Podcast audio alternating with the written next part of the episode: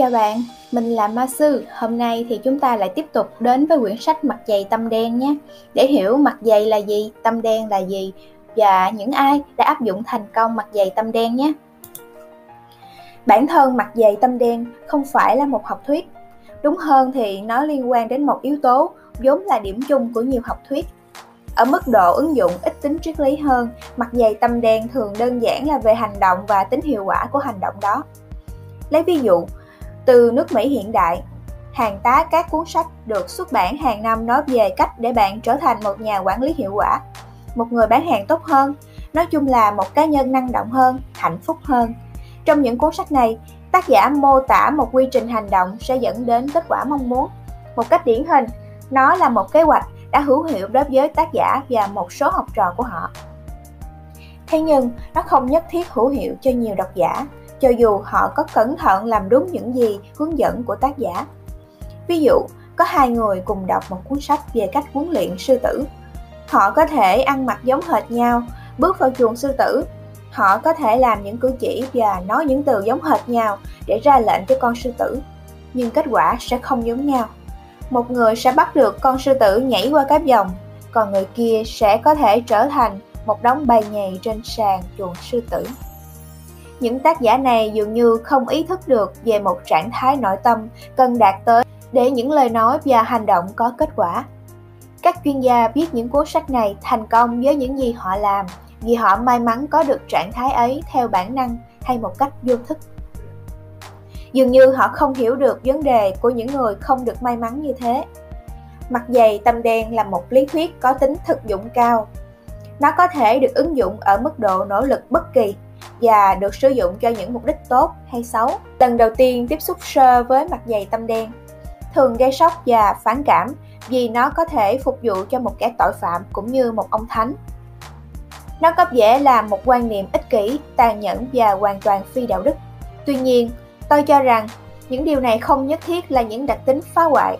Như tên gọi đã chỉ ra, có hai yếu tố tạo nên trạng thái nội tâm này, mặt dày và tâm đen mặt dày, lớp vỏ.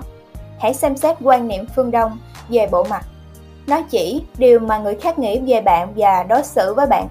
Hầu hết người phương Đông cực kỳ coi trọng việc được người khác nghĩ tốt về họ và đặc biệt là việc người khác tỏ ra kính trọng phẩm cách cao quý của họ. Hãy so sánh tư tưởng này với quan điểm của người phương Tây rằng có một lớp da dày và miễn nhiễm với sự chỉ trích và những ý kiến chê trách của người khác là tốt nhất. Kết hợp với nhau, hai tư tưởng này gần giống với khái niệm của mặt dày. Một lớp vỏ để bảo vệ lòng tự trọng của ta khỏi sự chê trách của người khác. Trong cố gắng đạt bất kỳ mục đích nào, luôn luôn có chỗ cho sự nghi ngờ về khả năng thành công của chúng ta. Các động cơ để thành công hay sự xứng đáng của chúng ta đối với việc được hưởng những lợi ích của thành công. Thông thường chúng ta cảm thấy có nhu cầu phải cải thiện bản thân trước tin rằng chỉ sau khi chúng ta trở nên xứng đáng, chúng ta mới có thể hoàn thành những giấc mơ của mình. Người mặt dày có khả năng dẹp bỏ sự nghi ngờ chính mình. Anh ta từ chối chấp nhận những hạn chế mà người khác cố áp đặt cho anh ta và quan trọng hơn là anh ta không chấp nhận bất cứ giới hạn nào mà chúng ta vẫn thường áp đặt. Anh ta không đặt câu hỏi về khả năng hay giá trị của anh ta. Trong mắt mình, anh ta là hoàn hảo. Thế giới thường có xu hướng chấp nhận sự đánh giá của chúng ta về chính mình. Bằng sự tự tin tuyệt đối, người mặt dày đạt được niềm tin của người khác. Họ xem anh ta là thành công và tạo điều kiện cho anh ta để thành công. Cựu Tổng thống Ronald Reagan là một ví dụ điển hình về người mặt dày. Ông ta có rất ít kỹ năng của một nhà quản trị Nhiệm vụ quan trọng nhất của các trợ lý của ông là ngăn cản không để ông đưa ra những nhận xét ngẫu hứng về những vấn đề phức tạp. Bất cứ khi nào ông làm thế, ông ta đều không tránh khỏi để lộ sự ngờ ngợt đối với vấn đề. Nhưng Reagan có một hình ảnh không gì lay chuyển được về chính mình rằng ông ta là một chính khách lỗi lạc mà ông ta dứt khoát cư xử theo đó, ngay cả khi hoàn toàn không nắm được vấn đề cần xử lý. Những câu trả lời đơn giản của ông khiến người Mỹ tin tưởng. Sau những năm đầy biến động xã hội trong nước và sự hỗn thẹn ở nước ngoài, người Mỹ bắt đầu cảm thấy thoải mái trở lại, rằng mọi thứ lại ở trong tầm kiểm soát. người Mỹ chia sẻ ý tưởng của Ronald Reagan về chính mình và ông ta đã kết thúc nhiệm kỳ như một tổng thống được ưa thích nhất trong lịch sử gần đây. Nếu đại tá Oliver North mà cảm thấy một chút tội lỗi vì những tội ác trong điệp vụ đảo chính Iran mà ông ta thừa nhận là đã tham dự, hẳn là bây giờ ông ta đã ở tù. Thay vào đó, ông ta là một người tự do, một biểu tượng yêu nước của hàng triệu người và một diễn giả được trả thù lao cao. Ông ta bày tỏ không hề hối tiếc về những hành động tội ác của mình. Oliver North tin tưởng mạnh mẽ rằng ông ta là một người yêu nước đến mức ông ta đã chuyển tải một hình ảnh anh hùng đến hàng triệu người. Một người kém tin tưởng hơn vào sự đúng đắn của mình sẽ bị trừng phạt cho các tội lỗi của anh ta và bị công chúng tẩy chay. Một người mặt dày không nhất thiết phải quyết đoán hay hung hăng. Anh ta có thể khiêm nhường và trầm tính. Mặt dày là khả năng thể hiện phong cách mà hoàn cảnh đòi hỏi bất kể người khác nghĩ gì về bạn. Có một câu chuyện thời xưa của Trung Quốc về một anh chàng tên là Hàng Tính, nổi tiếng võ nghệ cao cường. Một ngày nọ, Hàng Tính đang đi trên đường thì bị hai người đàn ông nghe đồn về tài nghệ của anh nên chặn anh ta lại. Hàng Tính từ chối nhưng họ không để anh đi.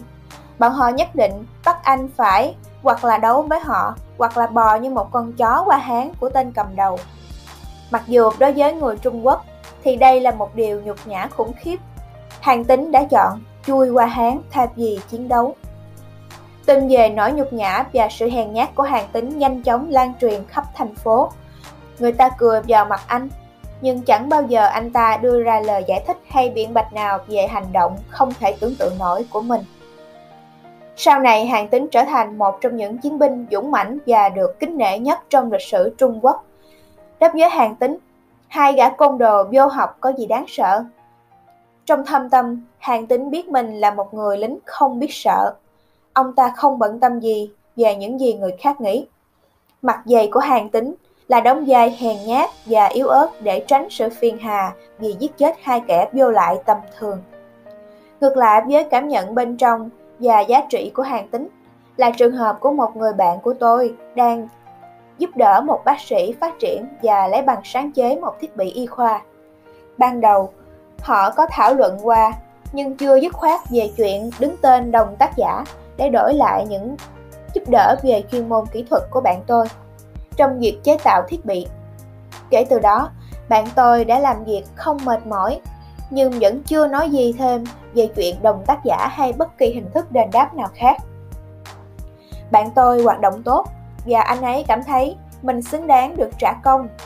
Vì anh ấy chưa hỏi lời khuyên của tôi nên tôi chưa nói gì. Tôi cho rằng sẽ tốt hơn nếu anh ấy sử dụng bộ mặt dày của một người tin chắc vào giá trị của mình. Anh sẽ nhận được quyền đồng tác giả vì chính lý do đang làm anh ngần ngại không gặp vị bác sĩ để yêu cầu thiết bị chưa hoạt động tốt, người ta còn cần đến anh. Khi anh đã hoàn thiện nó và thấy đủ tự tin để thảo luận chuyện công lao với ông bác sĩ, ai biết được anh sẽ nhận được gì. Vào lúc đó, anh sẽ ở vào thế bất lợi, ông bác sĩ sẽ đạt được mục đích của mình và có thể chẳng cần đến anh nữa.